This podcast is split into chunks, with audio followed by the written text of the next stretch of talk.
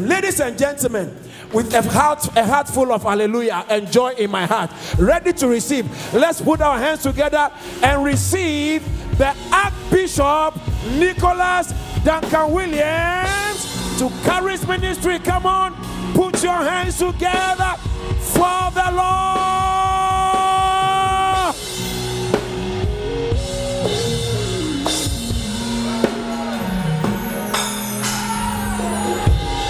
Amen.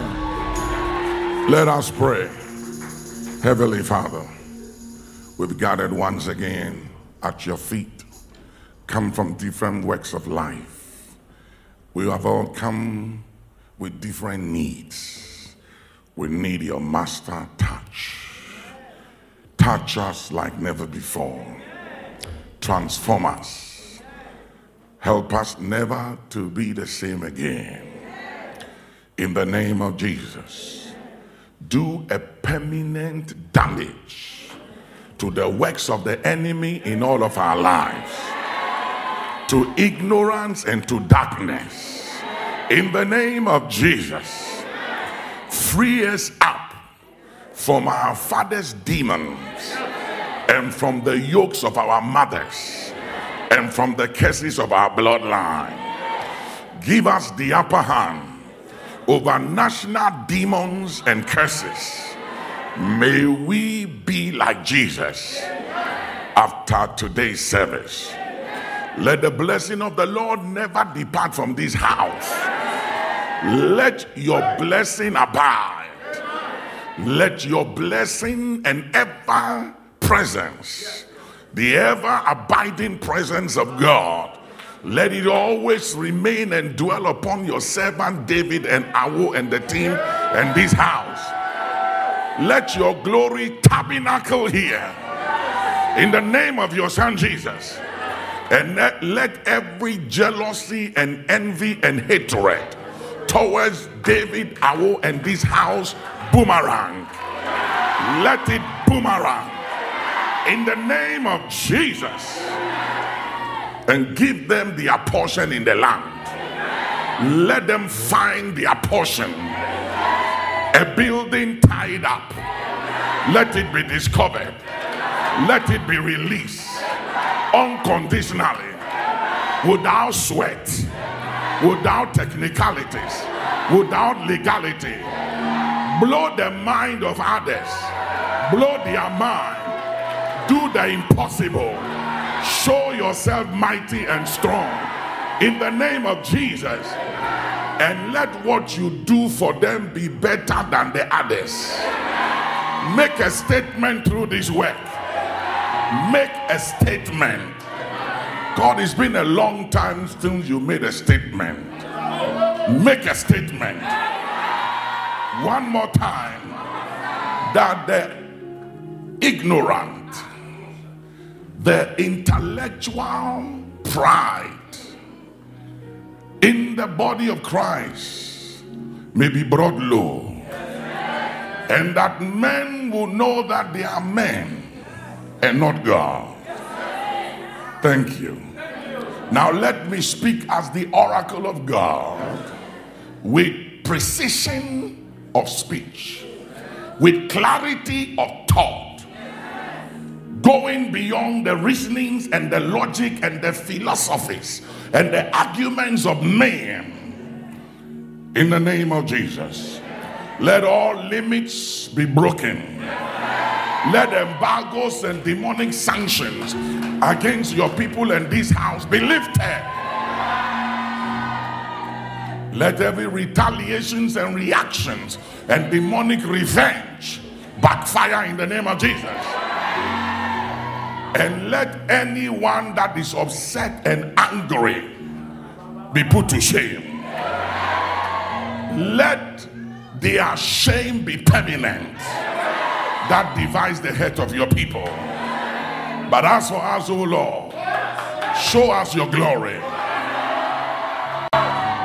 Show us that glory once more.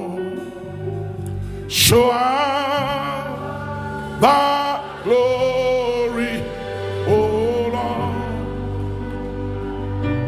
Let the dew of heaven bring every precious shower thy glory. Place hands on your eyes, one hands on your eyes. Say in the name of Jesus. Let the veil be destroyed. Let the blindness be a curse and destroyed. Let there be light like never before. In Jesus' name. Go ahead, please give the Lord a praise offering. Somebody. Amen. You may be seated in heavenly places. It's always a great delight and humbling to be among God's children. And uh, as much as you think it's your honor for me to be with you, it's also my honor. It's mutual. Amen. I feel great. You, you make me feel alive. Amen. So it's good to be with you. Amen. I'd like to share with you a little bit on um, a subject that has been burning on my heart. I want to talk to you about supernatural provision by illumination. Tell somebody supernatural provision. And I want you to know that there is no limit to how far you and I can go in the things of God. There's just no limit. God has never designed or planned any limit for you and I. The limit is always tied into our ignorance. Well, what, what you don't know is what kills you. See, I hear you. And I want you to know that whatever we need, you and I, to make life worth living and meaningful, whether uh, about the things of this earth, life, or things that pertains to godliness or life, was made available long before time began, right in eternity before time began. Whatever you and I need to make life worth living and meaningful was provided long before you were born. Uh, the only reason why we don't have it is because of ignorance, darkness, blindness.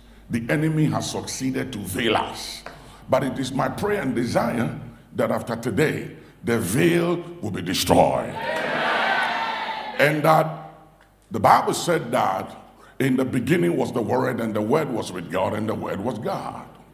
And the Bible said that the Word took flesh and dwelled among us.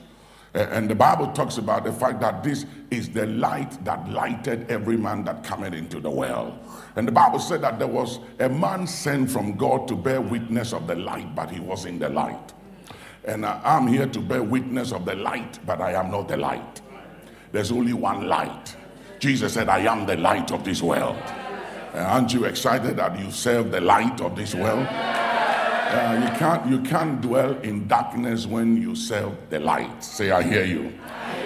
Second Peter 1 3. Second Peter 1 3. Second Peter 1, verse 3. Uh-huh. According as his divine power has given unto us all things that pertain unto life. Did he and say godliness. some things? Did he say some things? He said what? All things that pertaineth to life and godliness through the knowledge of him. Through what? The knowledge of him. How do you obtain it?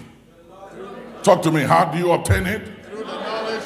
How do you obtain it? Through the knowledge. But it's all things that pertaineth to life and godliness through the knowledge. And this knowledge here is what the Greek calls pros- proskonios, you know, um, uh, pre-nostos. Pre-nostos, proskonios is worship. Pre-nostos. And pre-nostos here is the highest level of knowledge. We have different kinds of knowledge, sense knowledge, educational knowledge, experiential knowledge. Then we have revelatory knowledge. Revelatory knowledge is that which comes from above. Uh, it, it has nothing to do with the school you attended or your ability to read or to write.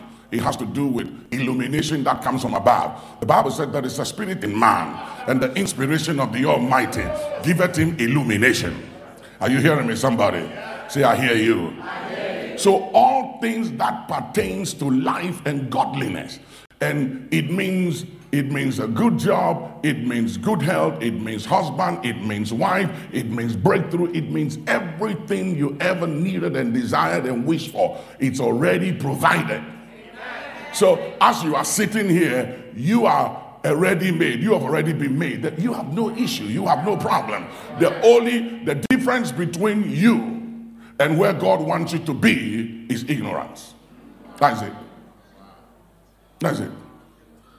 Every problem we have in life is a result of the lack of two things key and light.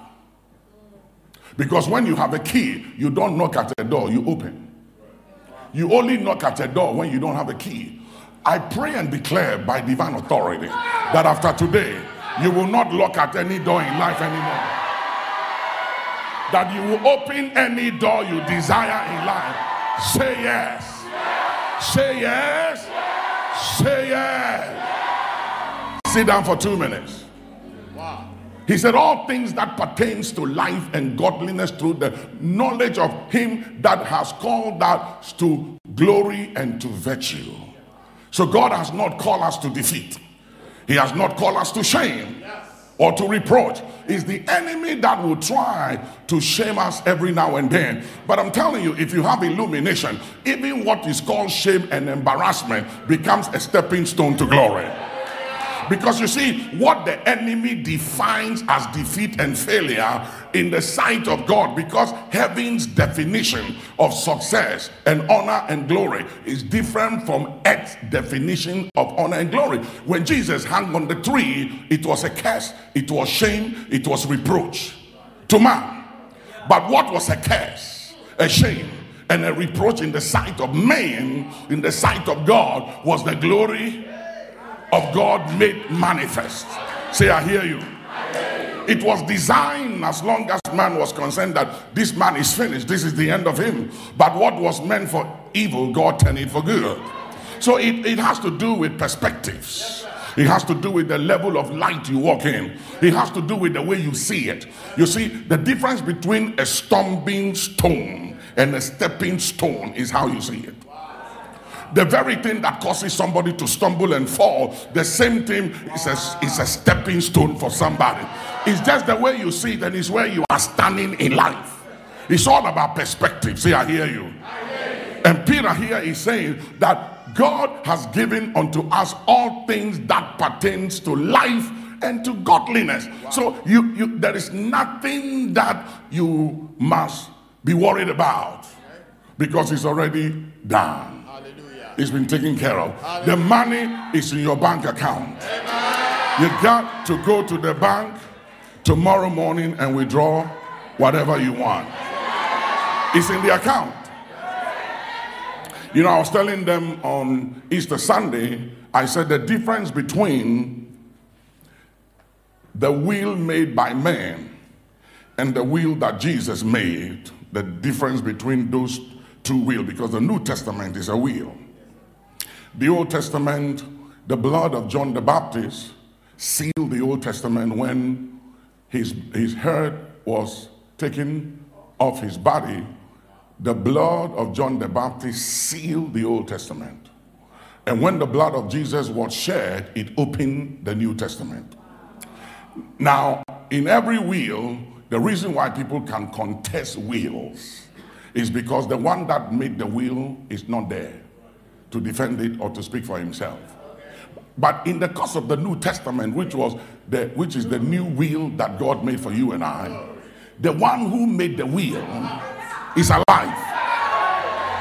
You didn't get it. He died. And on the third day, he rose. So he's alive. He said, I was he that died, and I'm alive forevermore. Are you hearing me, somebody? So nobody can contest this will because the man that promised is alive to defend it. So you can't take this will to any court. It doesn't work because the man that made the will is alive to enforce what he put in the will. That's why we can say, in the name of Jesus, and all hell must bow That's why the Bible says Jesus Christ is the same yesterday, He's the same today, He's the same tomorrow, He's the same forevermore. If you believe it, lift up your hands, shout yes. Sit down for two minutes. Ephesians 1 17 and 18. Ephesians chapter 1, verse 17 and 18. Uh-huh. That the God of our Lord Jesus Christ, the Father of glory, may give unto you the spirit of wisdom and revelation. The spirit of what? Wisdom and revelation. That word revelation means illumination. Mm. Tell somebody you need an infusion and an injection of illumination. Wow. Say, receive an injection of illumination. Mm. Somebody say, mm. Mm. Do you feel it? I feel it. Tell somebody, I feel it. I feel, I it. feel it. Do you feel me? Somebody say, I feel you. Say, I feel you, preacher. I feel you. You better feel me. Amen. This is Paul talking, and he said that the God and the Father of our Lord Jesus Christ may give unto you who is a believer born again, yes, tongue speaking, Holy Ghost filled, the spirit of wisdom. Now, wisdom here is necessary because you see, people who have knowledge are smart and they are intelligent, but they are not wise. Wow. You see, knowledge will make you smart, and sometimes it gives you intellectual arrogance where you look down on everybody and think you are better than everybody. That's what knowledge does. It puffs up. It makes people arrogant and proud, and you, you have this mentality where you think you know and you are smarter and better than everybody. That is knowledge. But wisdom makes you wise. And I'd rather be wise than being intelligent. Because you see, when you are wise, you operate at a level above knowledge. The reason here is knowledge is good, but it's limited. The doctor knows that smoking is not good for his heart, but he smokes. He has knowledge of what the smoking does, the damage it can do to your heart. But he lacks the wisdom, which is the ability or audacity to use wisely and intelligently and skillfully the knowledge you have. So you can have knowledge, but if you lack wisdom, you are limited. See, I hear you. I hear you. Now, we also need counsel. The counsel of the Lord is a higher level of frequency to walk in the Spirit. The counsel of the Lord is, is like the oracles of God. You know, so we'll deal with some of those things later, but let, let's finish. 17 and 18. 17. So, and, and to give unto you the spirit of wisdom and revelation in the knowledge of him. Verse 18. The eyes of your understanding Get being it, enlightened. Uh-huh, uh-huh. That word enlightened here means illumination. That the eyes of your understanding mm. being illuminated. Mm. Go ahead. Being enlightened, that ye may know. That you may know. What is the hope of his calling. There is a hope of our calling, folks. Mm. Uh-huh. And what the riches of the glory of his inheritance there in the saints. There are riches of glories of inheritance. Mm. Go ahead. In the saints. And what is the exceeding greatness of his power mm-hmm. to us what who believe? To us who believe. According to the working of his mighty power. Uh-huh Verse 20, which he wrought in Christ when he raised, when he raised him from the dead. Hallelujah. Sat him on the right hand. Hear me. He's talking to the church. And, and one of the things I pray for, like never before, than any other thing these days, is illumination. Wow. Look at Psalm 13, verse 3. Illumination. Say illumination. Illumination. Because everything and every challenge and problem we have is the lack of light.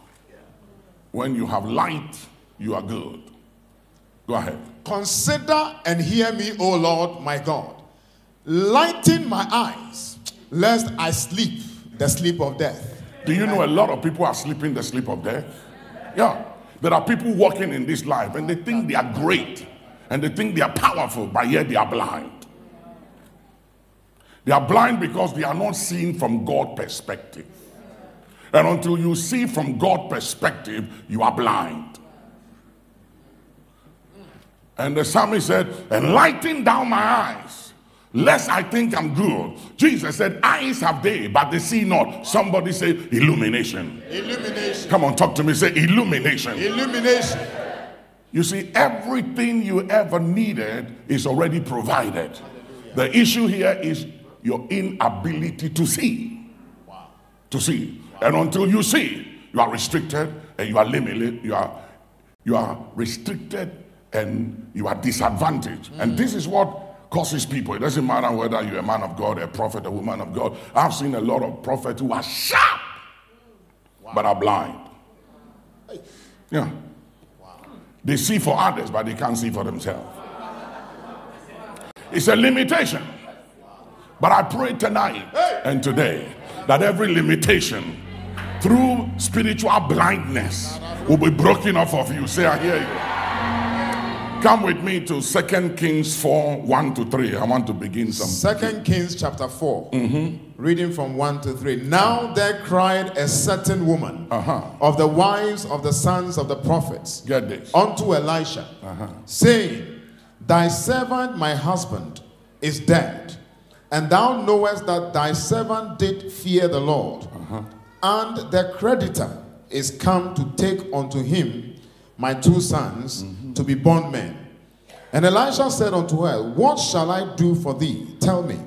What hast thou in the house? And she said, Thine handmaid has not anything in the house. Underline the word has not anything. Tell somebody the answer is in your house. Is there.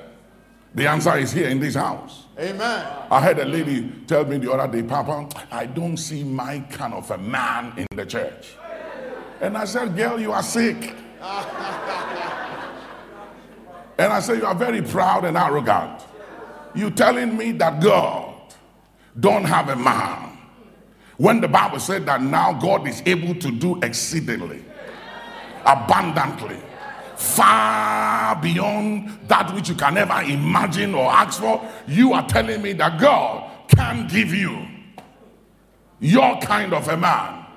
I said, please give me a break, girl. Give me a break. God can give you any man you want. Yeah. Yes, He can. You know, you, you haven't come to a point where, like, like take Esther, an orphan sitting somewhere minding her own business among the 20, 124 provinces of King Ahasuerus. And God said, I'm going to dishonor Vashti, the queen, because she refused to honor me with her position. And God said, I honor those who honor me, and for those who despise me, I will treat them with contempt. And God said, You might be a queen, but because you dishonor me, I will despise you. And God took an orphan by the name of Esther, qualified one that was unqualified. Grace qualifies the unqualified. And God said, I'm going to make a statement. Say, Lord, make a statement through my life. So God picked an Esther. And just when she was settling in and beginning to think that she was qualified for that office, an uncle by the name of Mordecai came on the scene and reminded her and said, Girl, just in case you have forgotten yourself, just in case you think it's because you are beautiful or pretty, and that you have something going for you than all the other women in the city, and that is the reason why you've been chosen, let me remind you that you have come into the kingdom for such a time like this by divine providence for a reason greater than yourself.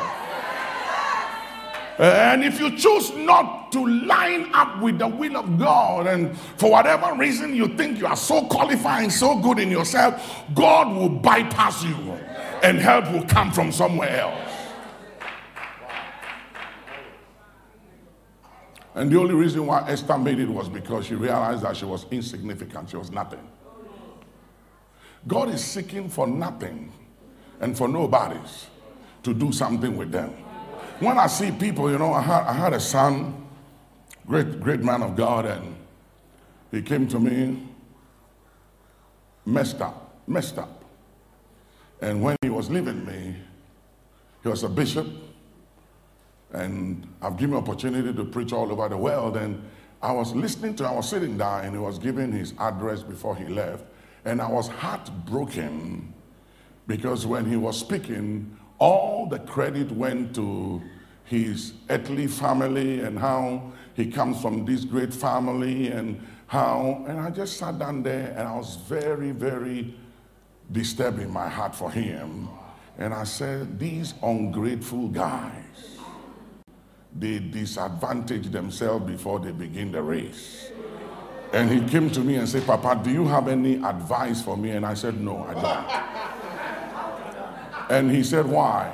And I said, If it is in your heart to do right, you will do right. And if it is in your heart to do evil, you will do evil. For out of the abundance of the heart, the mouth speaketh. So I said, I will advise you two years after today, but right now I have nothing to say. I don't want to spend my energy in advising a fool. And I didn't tell him he was a fool. I said in my head, he's a fool. He's a fool because he's giving credit. He's giving credit to his earthly family that could not do anything about his mess and threw him away.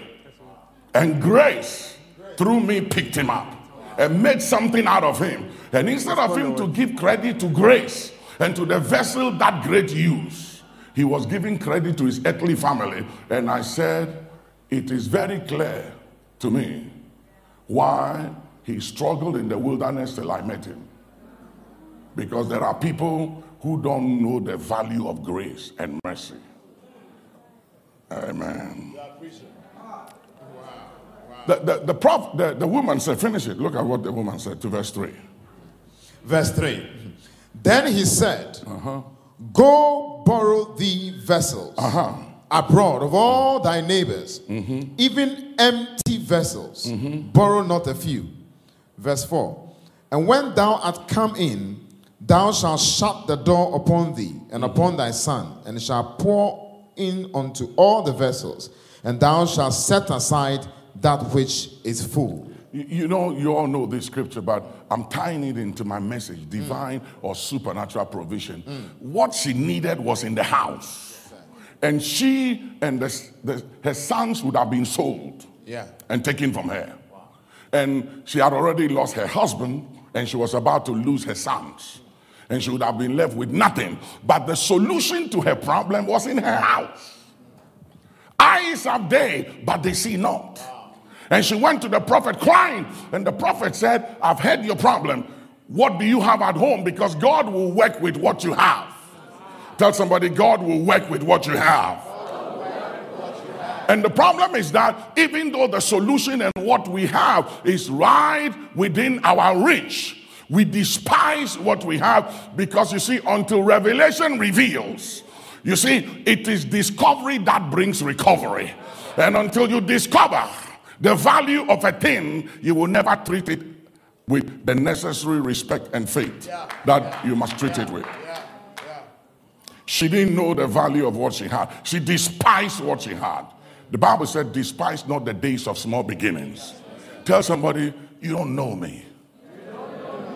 Tell somebody as you think you know me. You don't know me.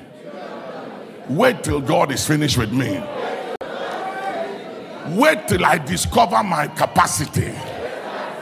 Wait till I discover my provision. Wait till I discover my assignment. You don't know me. You know, the Bible said, Eyes have not seen, nor ears heard, nor entered the hearts of men what God has prepared for those who love Him. Is there anybody here who love the Lord? Now, Sit down for two minutes. I have one of my pastors. I used to travel with him a lot, but I stopped traveling with him these days. Anytime we, we travel, we'll get to our destination, everybody's bag will arrive. His suitcase never arrived. And it was always so, more than four times. And it only arrives the day we are leaving. So the last time I said to him, I said, son, what is this about you? Every time we go somewhere, your suitcase won't come. And I said, You are creating too much stress for me. So I'm going to stop traveling with you for some time. He said, Papa, I understand. And I said, But what is the problem? He said, Papa, you wouldn't believe this. I'm the first in my family since God said, Let there be light, that I've had a passport and sat in a plane before. So when the Bible says, Eyes have not seen, nor ears heard, it stands to reason that what God is about to do with your life has never been done before. Oh, you didn't hear me. You didn't hear me. It has never been seen before. Do you know for some of you, since God said, Let there be light in your family, in your bloodline, you are the first to sit in a plane? Yeah, some of you are the first to sit in a plane. Some of you, since God said, Let there be light, you are the first to, to see snow in your bloodline. Nobody in your family have seen snow before but you. Some of you, your father never bought a car and drove a car. Neither did your grandfather or grandmother. You are the first in your family to drive a car. It's a great achievement. Put your hands together and give God some praise here. It doesn't matter how you see it. When my father died and we went to the village to bury him, and I saw where my father was born and where he came from, the house he was born in, the room he was born in, and the human beings in that house, I understood my father's problems and his battles.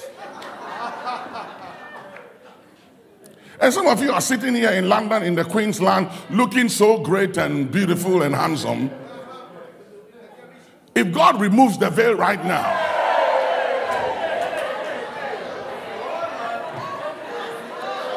and you see you, your grandmother's house, your grandfather's house, and how far you have come, you will stop all this Oyibo thing and begin to give God some praise. You, some of you in your family, you are the first to wear a suit. And some of you women in your bloodline, you are the first in your bloodline to even get extra help with your hair.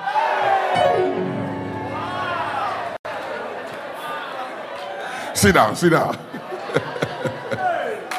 we don't have value for things. She came to the prophet crying, say, I need an intervention, I need a miracle, I have a need. And God said, The answer to the need you have is in your house. Tell somebody the answer is in your house. You know what the problem is? Lack of light. We can't see. The solution is right there. Eyes have they, but they see not. I've come to the conclusion that to walk successfully in this life as a believer, you need illumination. Because every day there is a breakthrough around us. But until your eyes is open to see, you are limited and you are disadvantaged. I was told a story in North, Cal- uh, in North California. A man sold his property, acres of land, and relocated to South Africa in search of gold. He sold the land years after the people who bought the new owners, who bought his land, discovered gold in his land. Then he came years after to try and get back the land, and the new owner said, No, sir, you signed off your rights to this land by the money we paid you. And they paid him peanuts. There was gold in his own land and he sold it for peanuts in search of gold in another man's land. God, how I pray. How I pray that we will not sign off the inheritance of our children for peanuts. How I pray that you won't give up what is rightfully yours because you can't see. But the answer is right where you are, it's within your walls, it's not far away from you. You know, where we, we said, uh, where our main church is right now in Accra, I passed by that road for many times on the motorway and I never saw that piece of land. And for 20 years, I kept going to Lands Commission in search for a land. And later they gave me some acres of land at Fadama. And the Lord said, if you take the church there, you will kill the church. And I said, then where do I go? So I went into a fast for 21 days. And on the 20th day, a Muslim, Alhaji Abbas, Cuba, of blessed memory called me and said, Osofo. And I said, Alhaji. And he said, Assalamu alaikum. And I said, Alaikum salam. and he said, We have to meet. It's a greeting of peace. So I said, Okay. And we met. He said, I just discovered something that there is a piece of land on the Spintex Road, and according to the document, it's been allocated to a company. But when I began to search and followed it, I realized that that company does not exist. So I want to take you to see. And he brought me to where we are right now. And he said, Do you like it? And I said, He said, I'll talk to the president, President Rawlings, and I'll come back to him. And he called me and he said, You can have it. And that piece of land, and listen to something. My father, who was an unbeliever, had a strange dream. And in the dream, he saw himself driving on that Spintex road, and it was two lanes like it was right now. And then he saw this building, and there were hospitals and banks and offices and a university, everything we have right now. He saw it. And he said, he asked somebody, Who does this belong to? And the gentleman said, Come with me. And they took him through a lift. And he came to the third floor. And I came out. And he said, You, Nicholas? So he said to me, He said, Son, don't take the church out of that area. And I said, Dad, there is no land there, it's all gone. And he said, Well, write down my dreams. It will happen. Now, my father was not born again. He saw it 20 years before it happened in a dream. An unbeliever. And when I came there, they were selling more lands in the area, and I didn't want it. I was upset for coming that far because we lost over a thousand people to other churches in the city at that time. And everybody said I was finished because I lost people. Nobody wanted to travel that far to that area. Buses, taxis, nothing came there. And my, and my members were youth. They had nothing. They used to walk barefooted. And to bring them that far, we used to see snakes and all kinds of things, human bodies killed and thrown into the bush in that area where the church is. Nobody will come there. And the, the Lord said to me, If you move the church to that area, I will move the city to you. Now, find out the most busiest and hot place in town is the Spintex Road. He said, I'll bring the city to you. And he did. After many years, a lot of people thought there was something wrong with me. But God, but God, say, but God. And, and, and watch this. They were selling in those days an acre of land at East Legon for $100 in those days. And I won't buy it. I said, I've come that far and you are moving me into the interior. No way.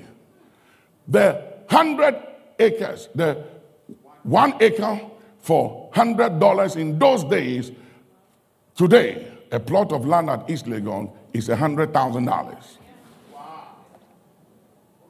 You know what disadvantaged me? Lack of illumination. I have eyes, but I couldn't see. And sometimes I get very depressed when I see what has happened to the area. And if I had a little bit of illumination in those days, what would have happened? I would have bought every land to Sakumono for nothing.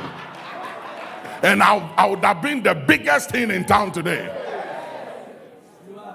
And I don't want you to be disadvantaged by what disadvantaged me. The only thing that disadvantaged me was illumination, lack of illumination. I have eyes, but I couldn't see the future. Illumination gives you advanced knowledge. See, I hear you. She said, I have nothing but a little what? Oil. A little oil, a little cruse of oil. And the prophet said, That is the solution. You are sitting here looking for an answer and a solution to come from somewhere, but the answer is with you. I'm telling you. What you need is illumination that helps you to change the way you think, your perception, and to see what you are not seeing. That is all. Something is being hidden from you. If you can see, you are okay. See, I hear you. I hear you. First, First Kings 17 10 to 16, quickly. First Kings 17, 10 to 16. Mm-hmm. So he arose and went to Zarephath. Uh-huh. And when he came to the gate of the city, behold, the widow woman was there gathering sticks. Mm-hmm. And he called to her and said, Fetch me, mm-hmm. I pray, a little water in a vessel mm-hmm. that I may drink. And she was going, and as, and as she was going to fetch it, he called to her and said, Bring me, I pray thee, a morsel of bread in thy hand. And she said, As the Lord thy God liveth, I have not a cake, I have what? not a cake, I have not. not a cake, I have what? not a cake. Realize you will see this pattern throughout that everyone did not value what they had. That was the problem.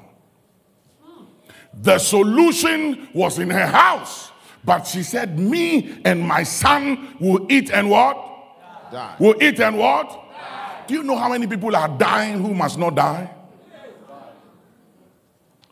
And what killed them was their inability to see that the answer was right with them.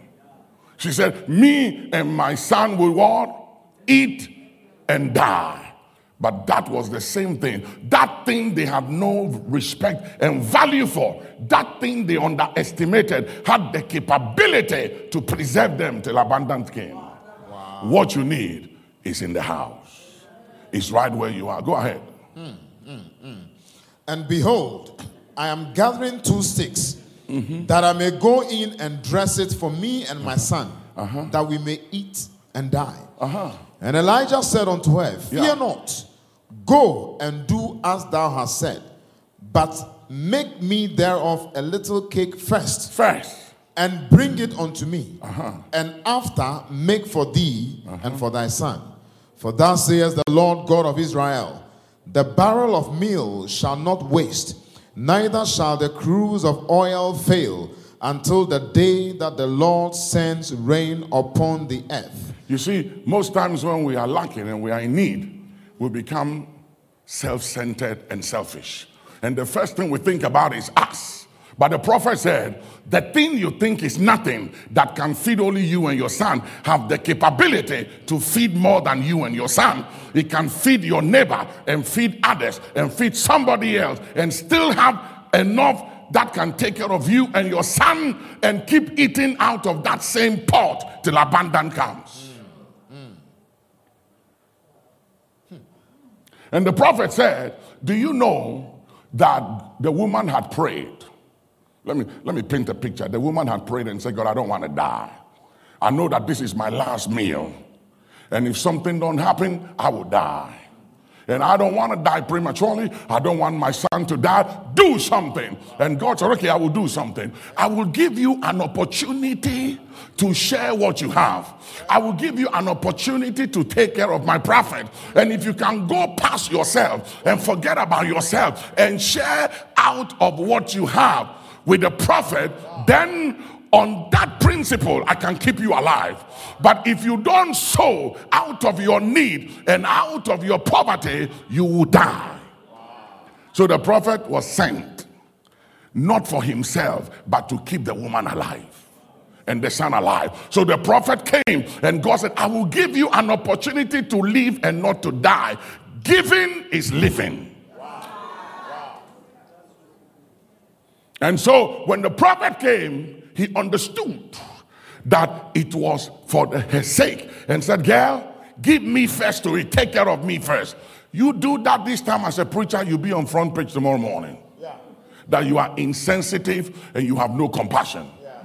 But the prophet said, You give me first to eat. Mm. Out of what you said is little and it's nothing. You don't have regard and value for what you have, but what you have can feed more than you.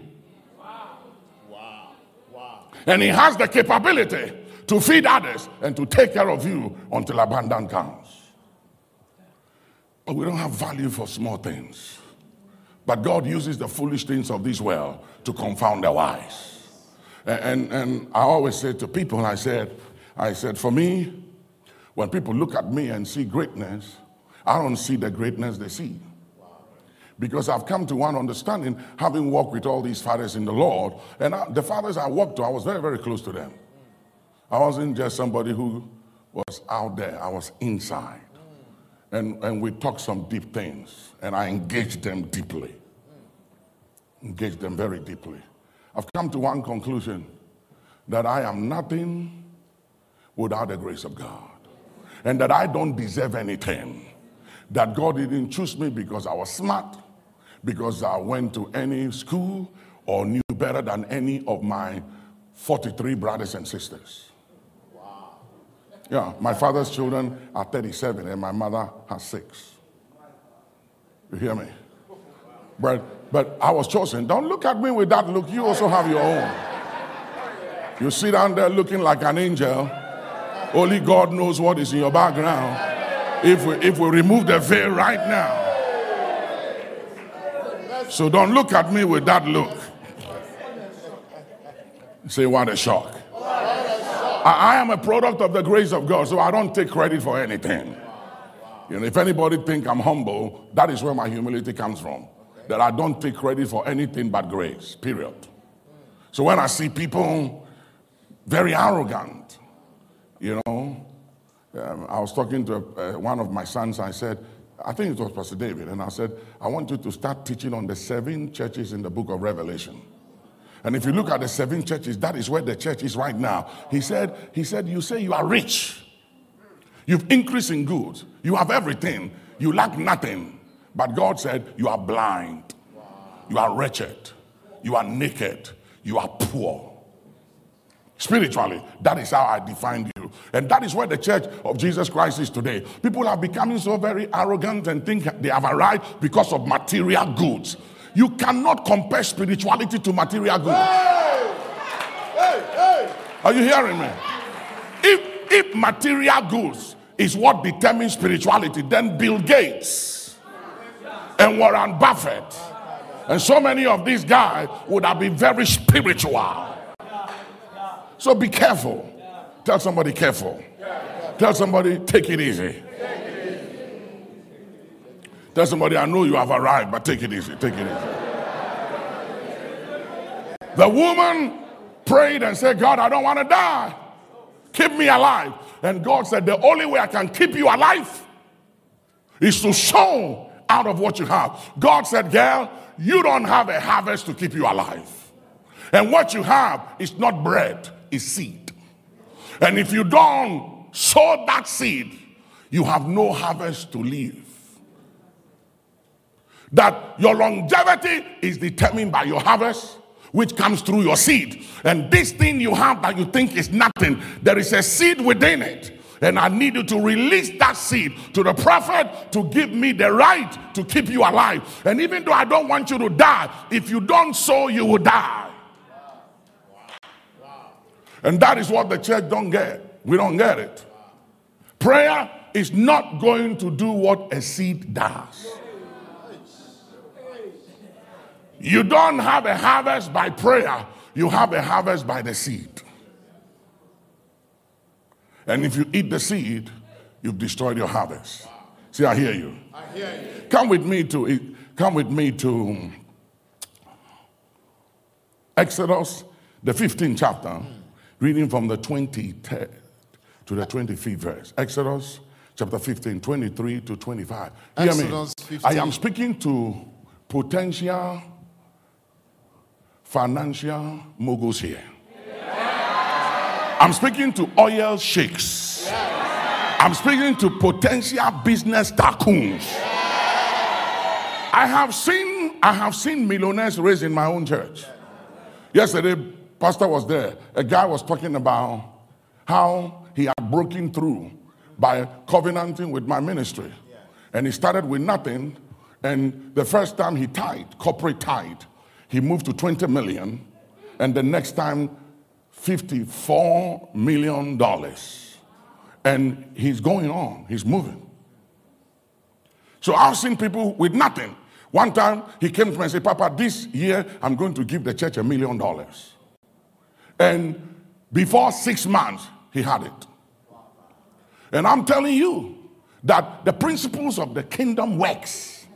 And sometimes, sometimes I laugh at people who question the scriptures and they question people who tell you when you give to the house of God or you give to men of God, they question your intelligence and insult you. They are to be pitied. Are you hearing me, somebody? And, and I pity people who are very intellectually arrogant and they build their life based on the wisdom of men and natural senses. I look at them and they are to be pitied because I've seen them go to bed and don't wake up. I've seen something happen to them, and with all their wisdom and intelligence, they disappear from the face of the earth. And I've seen them disappear.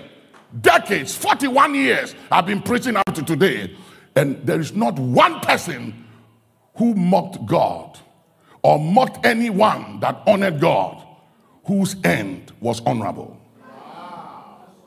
I've seen all of them, their end, and it was miserable. And I've seen them go into coma. And they couldn't even set their own house in order. And they died, and their wealth and everything died with them and was buried with them. Wow. And their dignitaries and their honor and excellencies were buried, and their name have disappeared from the face of the earth. Mm. And when you mention their name, this generation don't even remember them or know anything about them.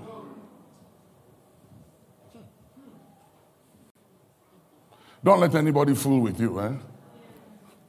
Go ahead. Exodus chapter 15 from verse 23 to 24. Mm-hmm. And to 25. They, to 25. Yeah. And when they came to Marah, uh-huh. they could not drink of the waters of Marah, uh-huh. for they were bitter. Therefore, the name of it was called Marah. Uh-huh. And the people murmured against Moses, saying, uh-huh. What shall we drink? Uh-huh. And he cried unto the Lord, and the Lord showed him a tree. The Lord what? Go ahead. Mm. Which, when he had cast into the waters. Where was the tree? Where was it? Right. The there. tree was planted by the rivers or the waters of Marah. Mm. When the waters of Marah was being created, God said to an angel, plant a tree by the waters of Marah and give it the ability to turn bitter into sweet. For it shall be needed. It shall be needed one day of my children when they are coming from Egypt through this land. They will need this. And the waters was bitter that they couldn't drink out of the water.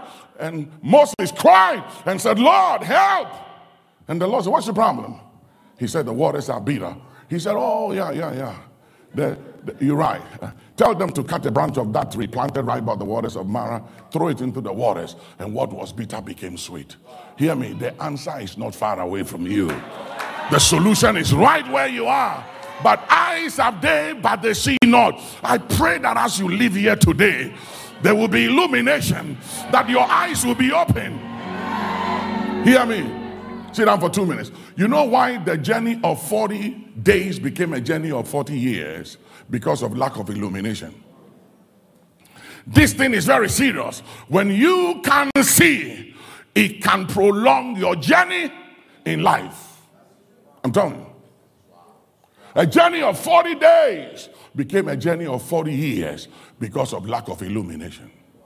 When Israel was going to the promised land, God gave them lands there are nations today that were part of the nations God gave to Israel. You know what their problem was? They were looking for a land flowing with milk and honey, and they passed by lands that had so much oil, and they were work, walking on oil, not knowing that they were walking on oil.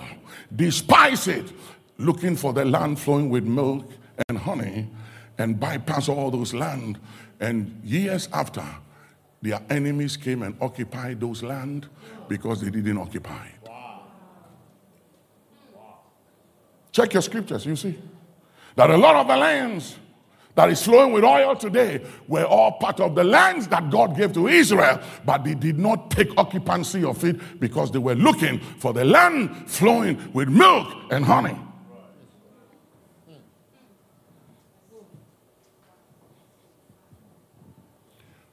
I pray for you that you won't miss it in your day. Oh, it's very easy to miss it. I'm telling you, I've seen people miss it in life. I've seen businessmen, politicians, men and women, I've seen them miss it in life. I've seen them miss it in life. I was talking to one of my political sons the other day, I have a lot of them. He was running for office for his country. And I said to him, I said, you know something? You won't make it on this race. So save the money. Wait for your time. And people said to me, Don't believe Papa, you know. So I said, No problem. And he went, Wasted the money. Didn't win. Still came back. He's still my son. I'm still his father, but he's broke.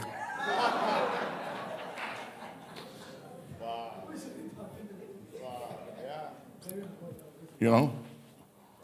Before the Kenya election, the vice president came to see me. He was standing for election as president. And he came with his wife and some team, and we prayed. And I said, It's not yet your turn, you will not win. I said, I'm telling you, you will not win. It's not your turn. I said, But if you join with eh, Uhuru Kenyatta as his vice, you will win. So I said, Go and join Uhuru Kenyatta.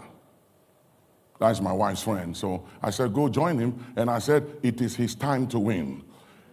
History is about to repeat itself. There is something in the bloodline that gives him an advantage. And I said, Join yourself to his chariot and you'll be vice president. But if you go on your own, you'll be disadvantaged. And he went and joined with Uhuru Kenyatta and is now the vice president. Are you hearing me, somebody? If you hear me, if you can see, if you can see, if you have illumination, you will become a game changer in life. Are you hearing me, somebody? That was what made Abraham different than Lot.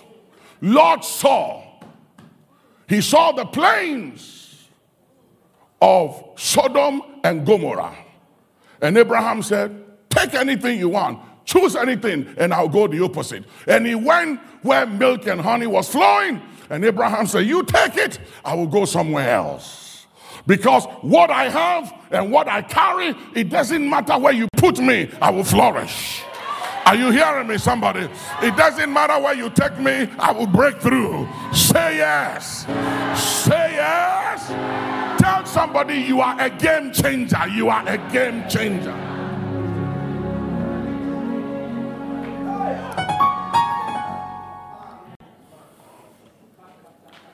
The power to turn the bitter waters of Marah into sweet was right there.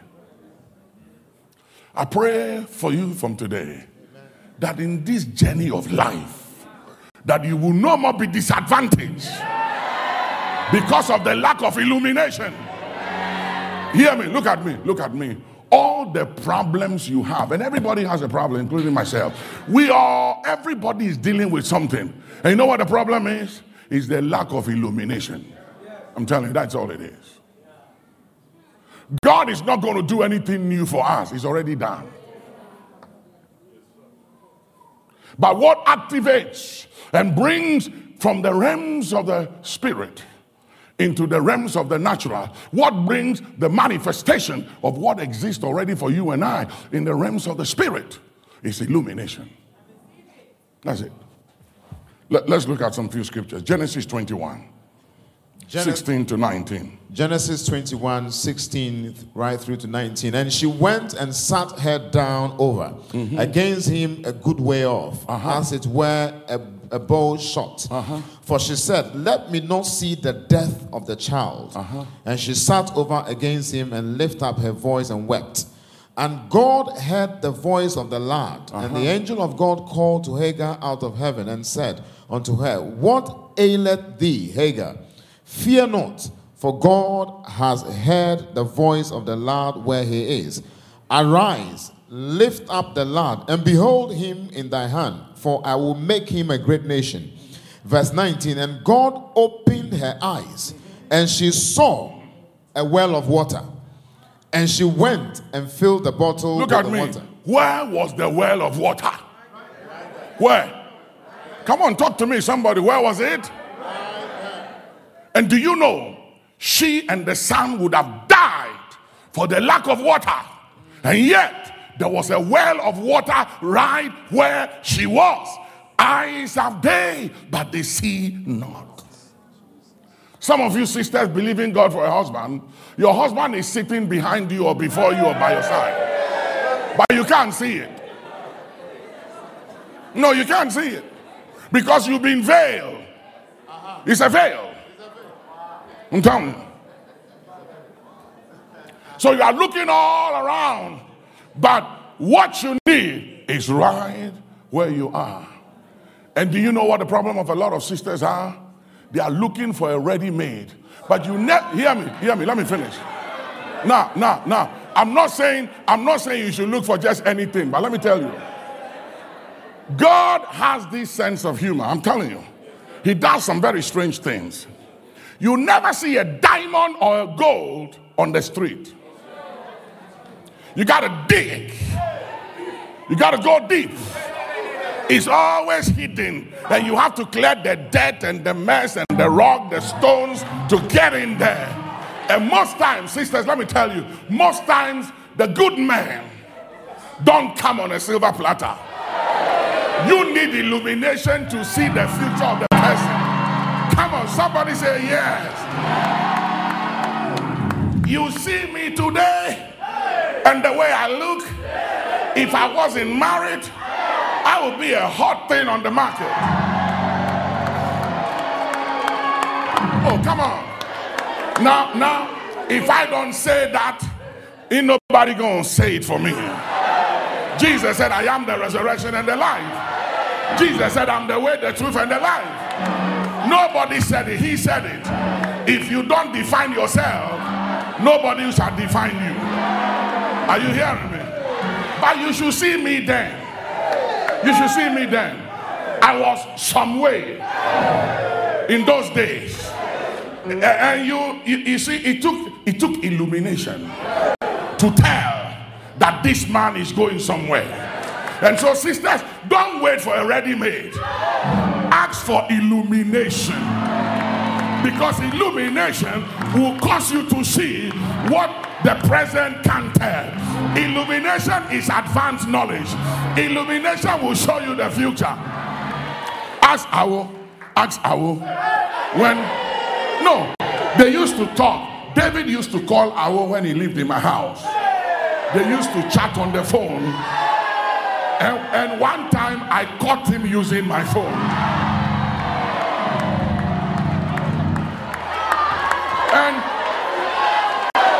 And he was ready, he was really into her that he even disobeyed my orders. But David didn't look at, he didn't look like anything in those days. He didn't look like anybody going somewhere. But I also saw something others didn't see. Somebody say, hey, hey, hey, hey, hey, hey, hey, hey, hey, hey. You know? So, so sisters, you see David right now, the way he dressed, the way he looks. He didn't look that way before.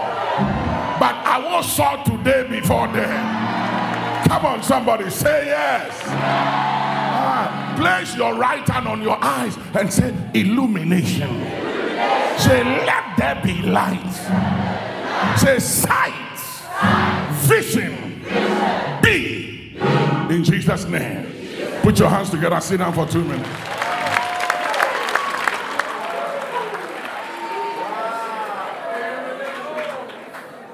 That's the problem. That's the problem. Bill Gates didn't pray to be a billionaire. It wasn't prayer. He had illumination of something.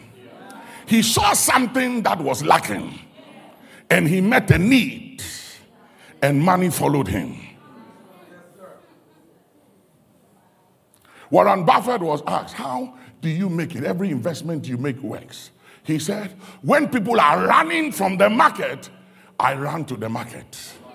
And when the market is good and everybody is running to the market, I get out of the market.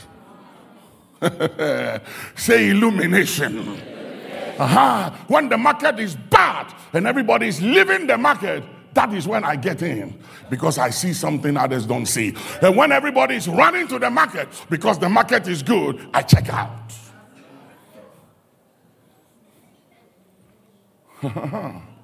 Say illumination.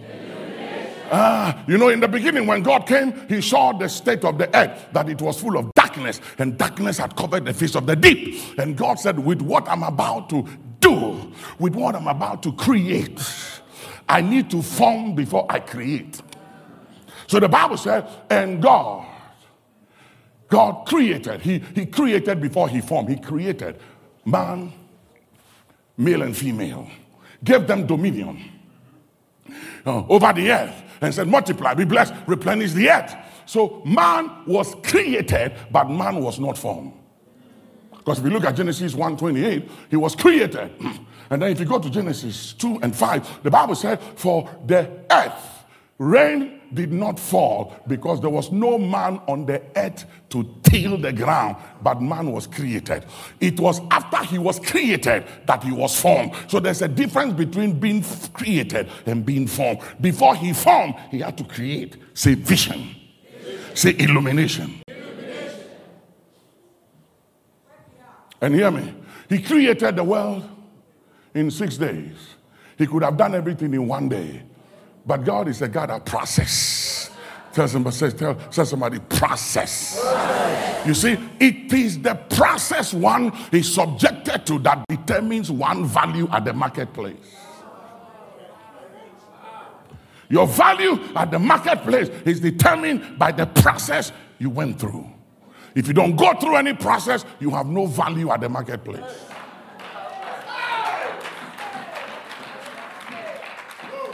Somebody say, I hear you. Come with me. Let me show you another scripture. Matthew chapter 14, verse 16 and 17. Matthew 14. I'm sorry, I'm, I'm, I'm pulling my pants. Some of you, you keep seeing me pulling my pants. Uh, I'm, I'm, I'm losing weight, you know. Yeah, I'm, I'm losing weight, you know. Uh, I just said to myself, I, I got to lose some weight and got to get this stomach to go down. I, I, I got to show this American girl that I, I, I still got it. Mm. Tell somebody he still got it, he still got it. Don't mess with me, girl. I, I still got it. Amen. I, I, I'm, I, I'm reversing aging.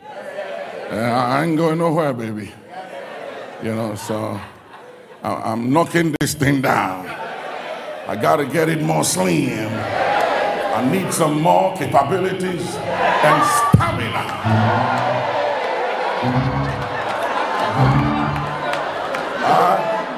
I, I, I need her to call me my Lord, my Lord. The Bible said, and Sarah called Abraham my Lord. And women don't call you my Lord until you got stamina in the bedroom. Say yes. You can look at me any way you want to look at me. Tell somebody it is what it is. It is what it is. When, when you see a woman in the morning angry when she's getting the children ready to go to school and she's breaking bottles and the glass and screaming on the kids, it means last night there was no show.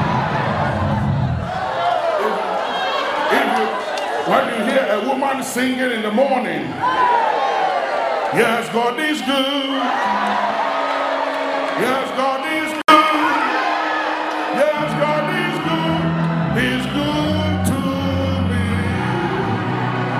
Come on, put your hands together and scream. Sit down for two minutes. Did I say that? Okay. Don't mind me. Mhm. Hallelujah. Amen. Matthew 14, 16 to 17. Matthew 14, 16. But Jesus said unto them, Uh-huh. Here's something. They need not depart. Uh-huh. Give ye them to eat. Uh-huh. And they said unto him, Uh-huh. We have here but five loaves and two fishes. But five loaves and two fishes. Uh-huh. Go ahead. And he said, Bring them hither to Uh-huh. me. And he commanded the multitude to sit down on the grass. And A grass in the desert. Where did the grass come from? In the desert? That's another preaching for another day. Go ahead. and took the five loaves Uh-huh. and the two fishes. And looking up to heaven, he blessed and brake and gave the loaves to his disciples, Uh-huh. and the disciples to the multitude. And they did all eat and were filled. And they took up of the fragments that remained 12 baskets full. Out of five loaves and two fishes. The Bible said it is the blessing of the Lord that maketh rich. It's not how hard you work, but the blessing of the Lord. And there are things that qualifies you for the blessing of the Lord. And when the blessing comes on nothing and on little, it multiplies it. Are you hearing me, somebody?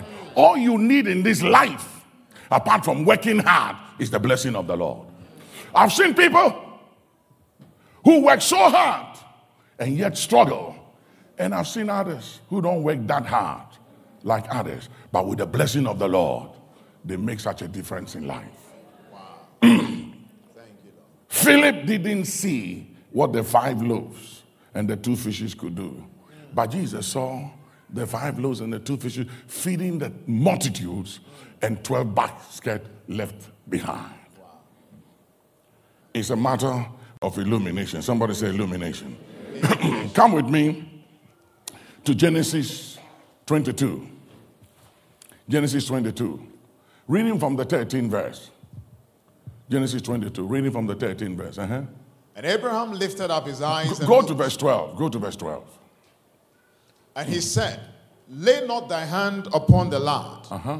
neither do thou anything unto him, for now I know uh-huh. that thou fearest God, mm-hmm. seeing thou hast not withheld thy son, mm-hmm. thy only son, from me. Mm-hmm. Verse 13 And Abraham lifted up his eyes and looked, mm-hmm. and behold, behind him a ram caught in a thicket by his thorn, by his horns. And Abraham went and took the ram and offered him up a burnt offering instead of somebody say illumination. illumination. You see, before Abraham got to the Mount of Moriah, the provision for the sacrifice was tied up. What he needed was tied up. It was already there. It was tied up. He couldn't see it. He had to fulfill all righteousness. And when he took the knife to sacrifice his son, the voice of Elohim echoed from the corridors of eternity into time and said, Don't even try, touch not the lad, for now I know that you fear God. And the Bible said, And Abraham lifted up his eyes, and behind him, it wasn't before him, it was behind him, and he saw behind him. It wasn't the natural senses, it was the prophetic senses. He saw behind him a ram tied by the horn you see, and, and, and, and these rams in the forest, they fight with their horn. Their strength is in their horn. And Abraham was over 100 years at that time. And God said, Because you have fulfilled all righteousness, I'm going to take the fight out of the blessing. So you can have the blessing, and the ram will not resist you. The ram will not give you any hard time. It won't fight. I will take the fight out of the blessing. May God take the fight out of the blessing blessing coming your way, there will be no contention about it. There will be no complications. There will be no fighting. There will be no wrestling over this one. In the name of Jesus, say, I believe. Before Abraham got to the Mount of Moriah, the provision was already there. The ram was already there, caught and tied up. But he couldn't see it. He had to fulfill all righteousness. And God said, Now that you fulfill all righteousness, you know something? Hmm. When you live here today, I, I was preaching, he said it yesterday, uh, Bishop Francis. I was preaching for Bishop Francis some years ago, and he had this big church. And when I took the microphone, I saw them in another building in my spirit. I was in his church, but I was, I was standing in another building, and that building was his church. So I said to him, I said, you, you, you move out of here. And I said, There's another building for you, bigger and better than this, not too far away from where you are, where you are right now. He said it yesterday. He said, he said to the wife, I don't understand, Papa. I have lived in this community for 15 years. There is no building bigger than this. This is it. And one month after, he was told about a building that John Wesley used to preach in it. Not too far away from where they were. And churches that had money more than him were bidding for it. And they had one week to go to the table. And a bank, a bank and a manager who didn't, didn't know him and he wasn't banking with, gave him four million pounds within one week to buy the building. He said it yesterday. Yeah. And he said to, and somebody, one of the agents came and said, Listen, I won't mention the name of the church. He said, That church is the only church that will compete with you because they have money and everything and they'll get it. And he said, Listen, nobody is getting it because Papa has prophesied that that building is mine and I'm going for it. Let me tell you something. There are some of you seated here right now. Whatever you ever need to make a difference in your life is already tied up. I pray that you would discover. I pray that it shall be released. I pray for the manifestation of whatever you ever need that it shall be released into your hands. If you believe it, say yes. Say yes. Say yes. Sit down for two minutes. You don't need to struggle anymore. I'm telling you.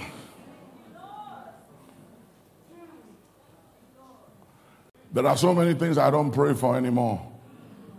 I don't pray for so many things. It comes to me.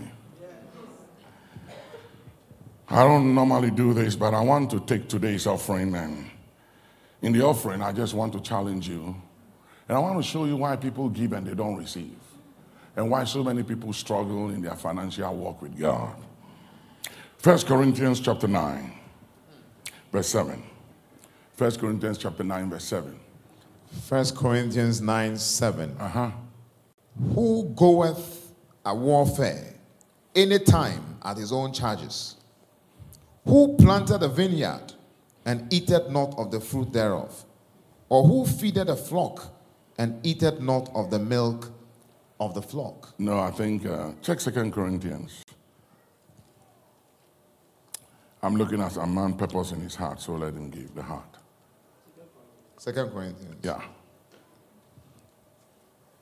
Second Corinthians chapter 9, verse 7. Every man according as he purposeth in his heart, so let him give, not grudgingly or of necessity, for God loveth a cheerful giver. This is where this is where true giving comes from. Giving must never be emotional. I don't like emotional givers because when you give emotionally, you can change your mind. Wow. I don't like emotional givers. Emotional giving can bring you a curse. But when you purpose in your heart and you don't even speak it, whatever you purpose to give, it doesn't belong to you anymore. When you come to service before offering and you purpose in your heart that you are giving 10 pounds, as soon as you purpose 10 pounds in your heart, that 10 pounds is no more yours, it's God's.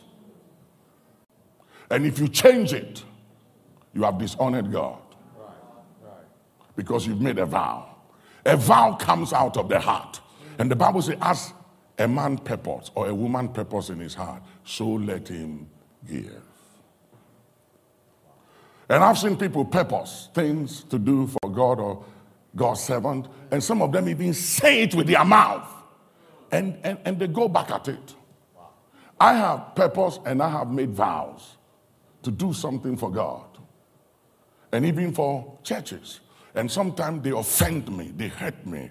I get hurt, I get offended, but I realize that what I purpose in my heart to do was to God.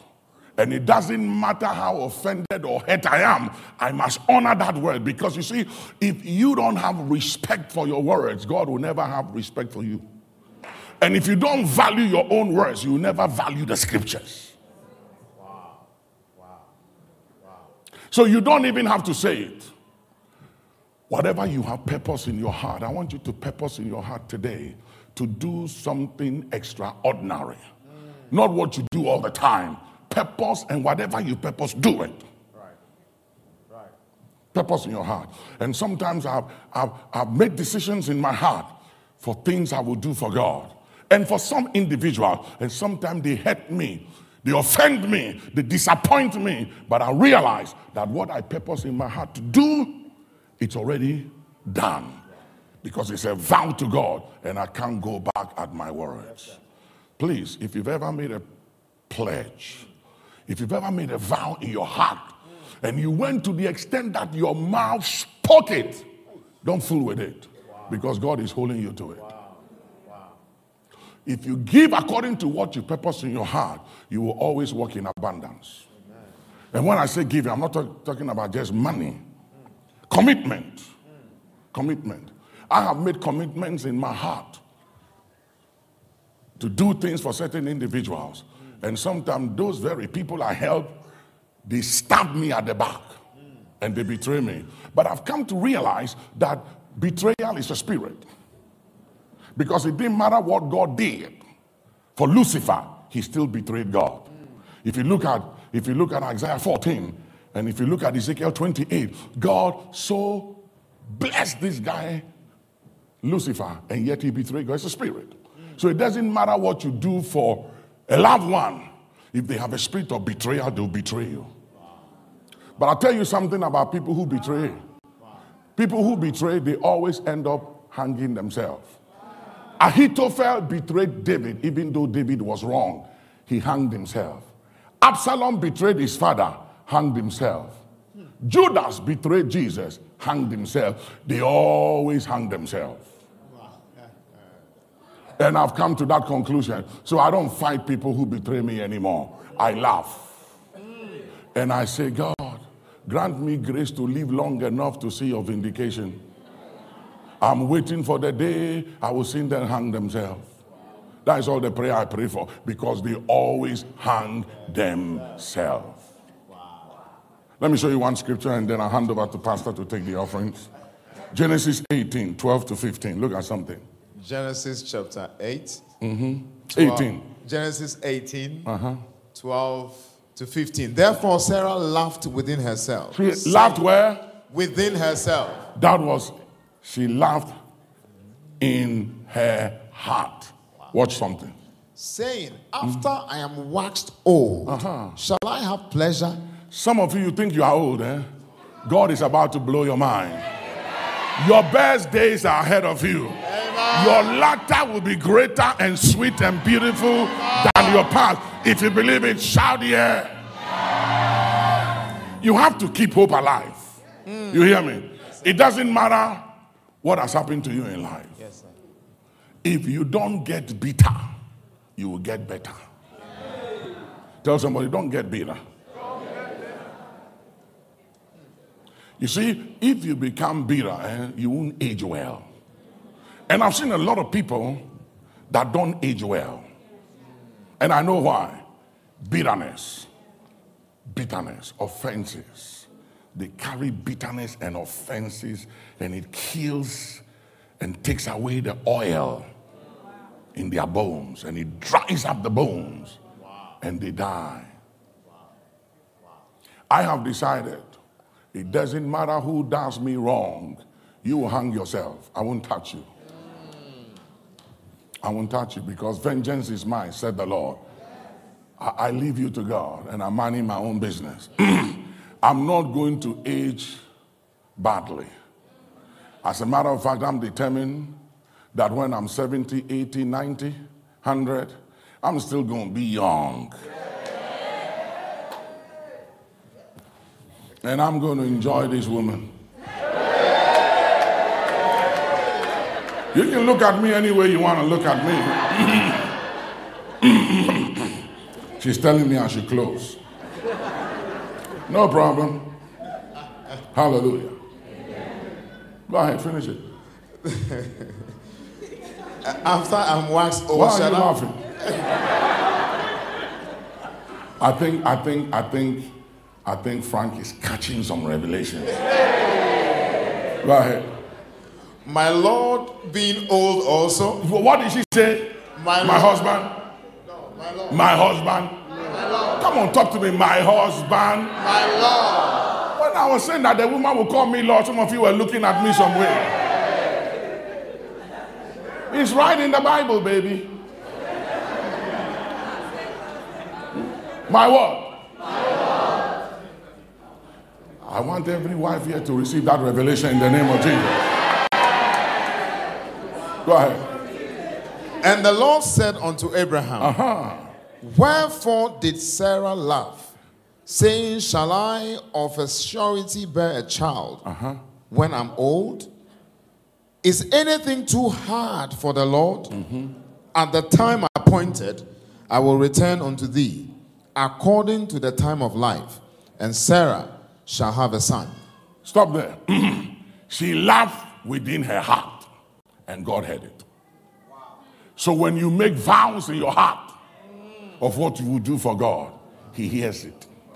And He says, Surely as I live, said the Lord, as you have spoken into my ears, so will I do it unto you. Today, I want you to take your tithes and your offerings and your first fruits. And if you have any vow you have vowed in your heart and you haven't delivered, vow to deliver today. And watch and see what God will do. Now, with your vows and your offerings, your first fruit and your tithes, remember, you have to say something into his ears. He has to hear you. For with the heart man believes unto righteousness, and with the mouth confession is made unto salvation. Say something. Tell somebody, say something. Say something. You have to speak your desires and your wishes. And God said, if you confess it into my ears, I will do it. So God is waiting to hear you. Say something. And watch God bring it to pass. Once again, it's always a delight to be with you. Thank you, Pastor David and Awu and all of you for having me be with you and fellowship with you today. I pray that as you leave here today, you will receive some illumination and revelation will come to you like you've never had it before. And that illumination will distinguish you and your siblings. That illumination will make a difference between you and others. Illumination will make a difference between you and your countrymen and the color of your skin and wherever you come from. Let illumination be that which make you differ from others. Amen.